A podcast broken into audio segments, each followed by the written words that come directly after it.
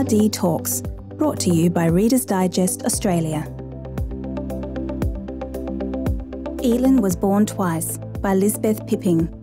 It was thought that the baby girl was severely handicapped, but the love of her foster parents changed all that.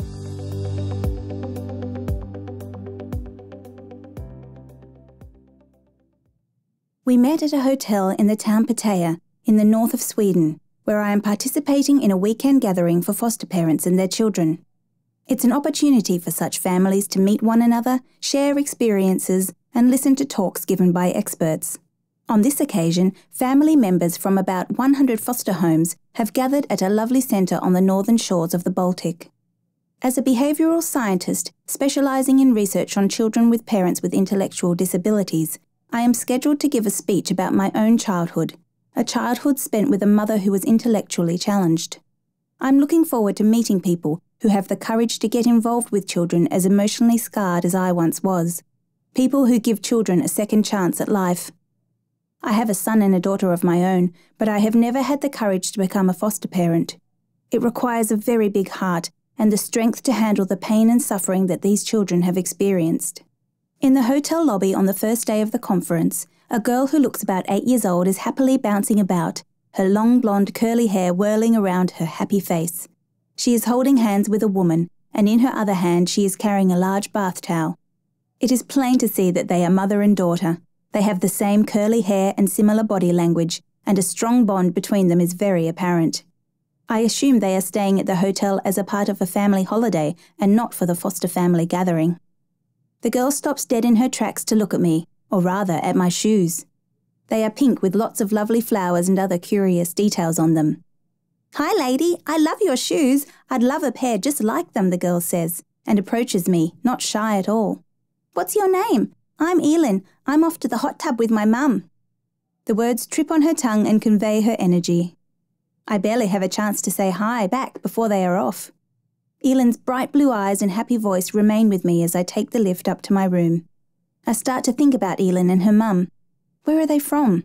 And what are they doing at this spa hotel? While tying my same shoes later in the day, before heading down to dinner, I suddenly remember Elin's cheerful voice.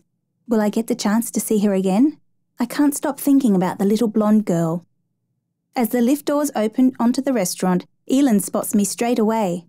Hi, lady with the nice shoes. Would you like to sit with us? she shouts. She immediately finds a chair at a nearby table and drags it over to hers. This is how I get to know Elin and her family her mother, Marie, father, Jonas, and brother, 12 year old Oscar. Elin chats away all through dinner. Where did you buy those shoes? Were they very expensive? The questions and information are endless. She informs me that she is about to turn nine, that she loves horses, dogs, and cats, and that she plays the clarinet, and that she knows how to dance. She wants to know if I have any children. I tell her that my daughter Jonna also loves horses, which makes her excited. Marie occasionally interjects that Elin needs to eat her dinner too, or it will get cold.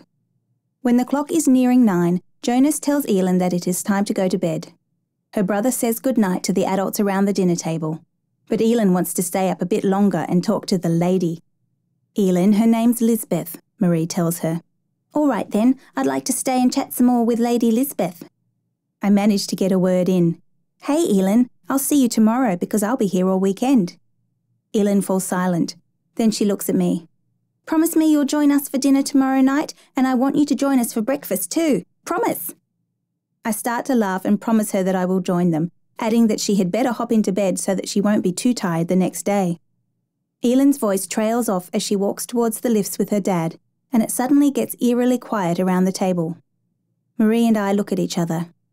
Hi, great to meet you, we say in unison and start to laugh. Marie offers me a glass of wine and I accept. We leave the table, go and sit down in the lounge and start to talk about what it's like to be a foster parent. Do you want to hear about when Elin came to us? Marie asks. Elin, I say surprised. I thought Oscar was the one who was placed. To me, it had seemed obvious that it was Oscar, the quiet older brother, who had been placed with them. That's the only logical conclusion I could draw after my short time with the family. It's not that I think placed children should behave a certain way.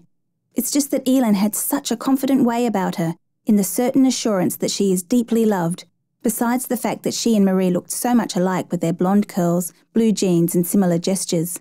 and their closeness is very obvious. I had just assumed that Elin is Marie's biological daughter. Marie bursts into laughter.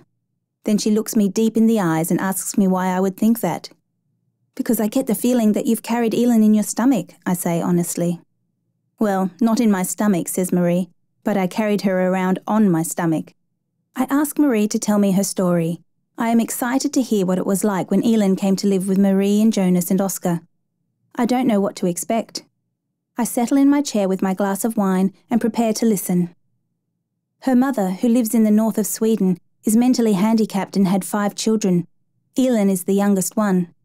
When she was born, her mother couldn't cope with yet another child, let alone five, so when Elin was seven months old, all of the kids were removed by the Social Welfare Office, Marie informs me. All of the children were placed, but finding a foster home for Elin was difficult. One day in the spring of 1997, I got a call from social services. We had previously had a foster child who had been given protected identity status due to death threats from the child's father, Marie says by way of explanation. She stares into her glass of wine. I can tell that telling this story brings back strong memories. I guess that social services had you registered as competent foster parents after something like that? I said. Yes, they probably had, she said. Now they told me they had a seven month old little girl who needed a new home. I remember Jonas and I sitting there with these two social workers in their office, thinking how wonderful it would be to take care of a little baby again. But there was something about their body language when they spoke to us about Elin. It was as if they were hiding something from us. I started to get uneasy. I couldn't focus on what they said. My mind was wandering, and I remember thinking that things might turn out the way they did the last time we had been foster parents when we'd had to protect our address so that the aggressive and dangerous father couldn't find his child or us. It had been a tough period, and I wasn't sure I'd be able to do that again. My husband nudged me, and I came back from my thoughts to what the social workers were saying. I apologised and asked, There's something I need to know. I get the feeling you're hiding something from us. The room fell quiet, but eventually they began telling us about how they believed Elin had a severe intellectual disability and that she could neither see nor hear. She doesn't babble, she doesn't follow your gaze, she can't sit up, and she's basically a vegetable, they said. We don't know if it's congenital or acquired, they told me. No one in the room said a word. I was afraid to look at Jonas. My first thought was, would we be able to care for a severely handicapped baby? Would I be able to cope? And how would our son Oscar react to my spending all my time with the new baby? He had just turned five. But when I gazed into Jonas's eyes, I knew that we didn't have a choice. We both knew that we had a lot of love to share. So I said, Of course we'll manage. Jonas nodded in agreement, and in that moment I felt that we could manage anything. We each take a sip of wine, and somehow I can understand what she means, why she would feel so confident that they would be able to manage. After spending the evening in the company of this family, I can tell that their relationship is unusually strong and harmonious. They obviously love each other very much, without restricting one another. I nod encouragingly at Marie, prompting her to go on. Elin was staying at an emergency foster home, and we were allowed to see her that same week. I was so nervous before we left, unsure of how I'd react. I didn't even know if you could see that she was mentally disabled. I remember that first time we met, what it was like to hold her thin, stiff body. It was like she had no joints in her body. She was like a log, and her eyes were dead. There was no life left in them. Emptiness was all I could see. It scared me to see that there could be such emptiness inside a little baby. The day arrived when she would come and live with us. By this time, she was nine months old. I recall it being one of those wonderfully warm days a week before Midsummer's Eve, in the third week of June. The wind was a bit chilly, but the sun was warm. I lifted Elin up from the stroller, I patted her fine hair gently and talked to her. I told her that she would be living with us and that we had done up one of the rooms on the top floor for her and that we'd painted it in pale colours. I told her that we'd bought a new bed. No reaction. She just kept staring into space. Marie frowns as she recalls that day. Right then, I felt a bit insecure, but just a tiny bit. We would manage this. If only she could feel safe with us, everything would work out just fine. Marie looks determined as she says this, and I can detect a will of iron behind her smile. Oscar had been waiting eagerly for the new baby. He had told everyone at the nursery that he would be getting a baby sister. The other kids had accused him of lying because his mummy didn't have a big belly. Oscar informed them that it was possible to have a baby sister even without a big belly. He had a picture of her, and her name was Elin. When we got home, he came rushing to meet us. He studied Elin for a long time. Then he said, She's really cute, and kissed her forehead. They immediately found each other. Well, it wasn't like Elin acknowledged him or showed that she could see him, but Oscar's immediate love warmed all of our hearts. Those first few weeks were like a honeymoon. Elin ate and slept normally. She never cried. She didn't utter a sound. She was just there. I felt that this would work out, that we would manage just fine. We've faced tougher challenges than this. But the minute I had that thought, everything was suddenly turned upside down. Elin had been living with us for close to a month when something happened. Jonas had left for work and dropped Oscar off at his nursery school. I'd just put on a pot of coffee and was about to go out on the terrace and sit in the sun with the paper. That's when Elin started to scream. Not cry, but scream, loudly and demandingly. I ran to her room and picked her up, but I couldn't tell what was wrong. I tried to console her in every possible way, but to no avail. The screaming just got louder and louder. It was ear splitting. She cried non stop for four hours before she finally fell asleep, exhausted, on my chest. But she soon woke up again, and her heart rending scream echoed between the walls. She screamed until she vomited. I tried to feed her, to lull her to sleep, to sing to her, to sleep next to her, to push her in the buggy up and down the street, but nothing worked. Eventually, it was impossible to be outdoors because our neighbours looked at me as if I'd slapped her. So I locked us in the house. When Jonas and Oscar got home in the afternoon, I was on the verge of tears, so Oscar took over. But he couldn't calm her down either. Elin's crying kept us awake all night. The next morning, I called the Child Health Centre and asked for an appointment. Was she in pain? They asked. Was her life in danger? The way she was screaming, it could be just about anything. Marie takes a deep breath. I nod encouragingly while I try to compare Marie's memories with the image of the vibrant Elin that I've just met. My childcare nurse visited the next day, but she couldn't find anything wrong with little Elin either, so we changed the formula she was on and bought some new dummies. But that didn't help either, so after another three days of constant crying and screaming, I called the children's clinic and told them that we needed help because our baby was crying herself to death. Marie gets a grim look. The switchboard operator informed me that babies cry. Like I didn't know that. But I didn't give in and I insisted on speaking to a doctor. I brought the phone with me to Elin's room so that the doctor could hear the screams that were enough to wake the dead. The female paediatrician told us to come in straight away. She said to us, Babies won't scream like that unless they're in pain. We went back and forth to the hospital for two weeks, but they couldn't find anything wrong with her. I was a wreck. All I can do is nod. My own children didn't cry that much, but if they did, I would feel terrible if I was unable to immediately comfort them. Trying to console a baby for days on end must have been incredibly hard to bear. Eventually, I couldn't take it any more, Marie tells me. I felt useless as a mother. I called my husband at work and told him, I give up. I don't think we're cut out to take care of a severely handicapped baby, Jonas. We'll have to hand her back. She's been screaming non stop for over three weeks now. And that's when my solid, loving husband said, Marie, calm down a bit. If he hadn't been at work, I would have killed him then and there. Me? Calm down? I had no strength left. I was a shadow of my former self. Something has got to give, I said, or I give up. I don't think Elin is comfortable with us, Jonas. Why don't you just ask her? he said. Ask her? You know as well as I do that she can't see or hear anything. How am I supposed to talk to her? Jonas was quiet for a while, and then he continued. Just do as I say. Go and sit down with Elin on your lap. Explain to her that you want to help her, but that she has to tell you what's wrong. She knows. Just trust that. Now a little smile is playing on Marie's lips. You know, I did what Jonas told me to do. I sat down in my favourite armchair in the sitting room with Elin in my arms.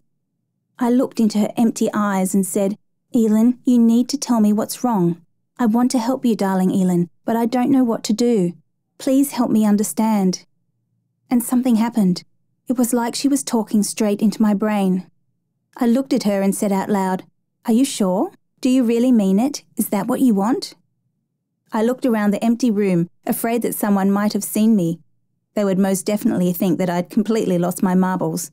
There I was, talking away to a deaf, blind, and severely handicapped infant. And that's when I did it. As she had told me, or so I thought. I stripped to the waist, and I stripped Elin down to the nappy. I gently lifted her up and held her against my naked breasts. It was like she was docking, like a tiny spaceship, and she became silent. She was still stiff as a rod, but she was quiet. I started to walk. I walked around with her, skin to skin, every day, day after day, my blouse hanging loose and unbuttoned. When I put Elin down to change her nappy, she immediately started crying again, but as soon as I put her back against my chest, she calmed down again. At night, she'd lie across my chest in bed. Let me tell you, I developed quite strong arm muscles and abs. She was like a whole new baby after all those weeks of inconsolable crying. But I had to keep carrying her.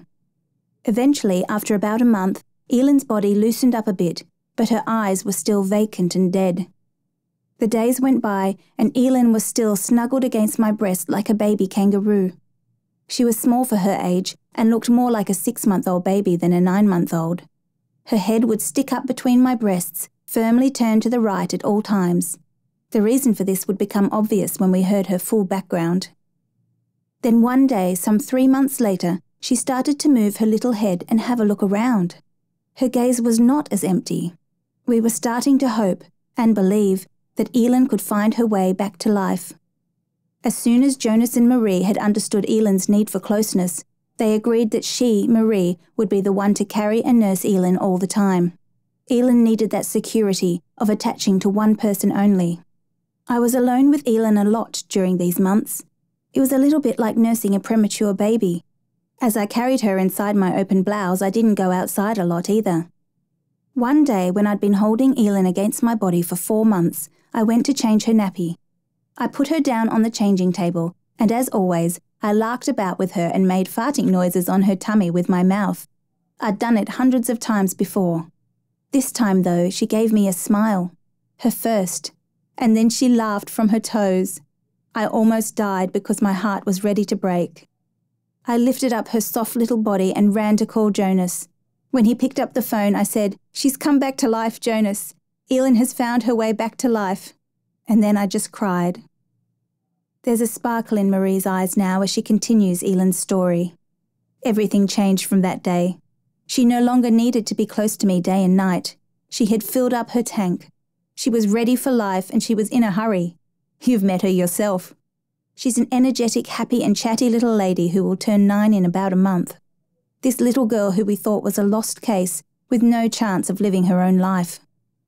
I'm sitting there in my comfortable chair, fighting back the tears. Then Marie says she would like to tell me what Elin had gone through before she came to live with them. It had been important for her to find out. I needed to know so that I can tell Elin one day if she wants to know. I believe our story is important, Marie says. And in order for Elin to have a good life as an adult, to become a whole person. The early months of a child's life are incredibly important, Marie continues. Elin is the fifth child by parents who both suffer from a mental disability. She survived thanks to her inner strength, and she didn't quit, even though her life was hanging by a thread many times. At this point in Marie's story, I'm not sure if I want to know or if I can cope with the knowledge of what Elin had been subjected to. But then I consider that if Elin was able to experience it and survive, I should be able to listen to the story. Marie continues. The social worker started by telling us that they didn't know the mother was expecting her fifth child. They weren't even sure Elin's mother was aware of it. Then one day she was just there, a baby that they named Elin. For many years, the social services had tried to make the family accept their help, but it only worked out for short periods of time. There was no doubt that the children had been treated poorly, but the social services had no right to coerce the parents. Elin would be lying in a soiled nappy for days without anyone changing it. She had big sores on her bottom when she got to the emergency home. We also learned that the mother would prepare four, five bottles of formula and just leave them there in Elin's cot and Elin would have to feed herself. She basically never left her cot during the first seven months of her life. Marie's serious face breaks into a smile. But she loved life. It was like she was lying there waiting for us. Marie's smile grows bigger. So, no, Lisbeth, I never carried Elin in my stomach, but I held her as close as possible until she had filled up her needs of love, closeness, and warmth. That's when she was born a second time. Elin continues to do well. She has completed senior high school in Sweden and is planning to attend university with the goal of becoming a social worker to help children. For more RD talks, visit readersdigest.com.au. Brought to you by Reader's Digest Australia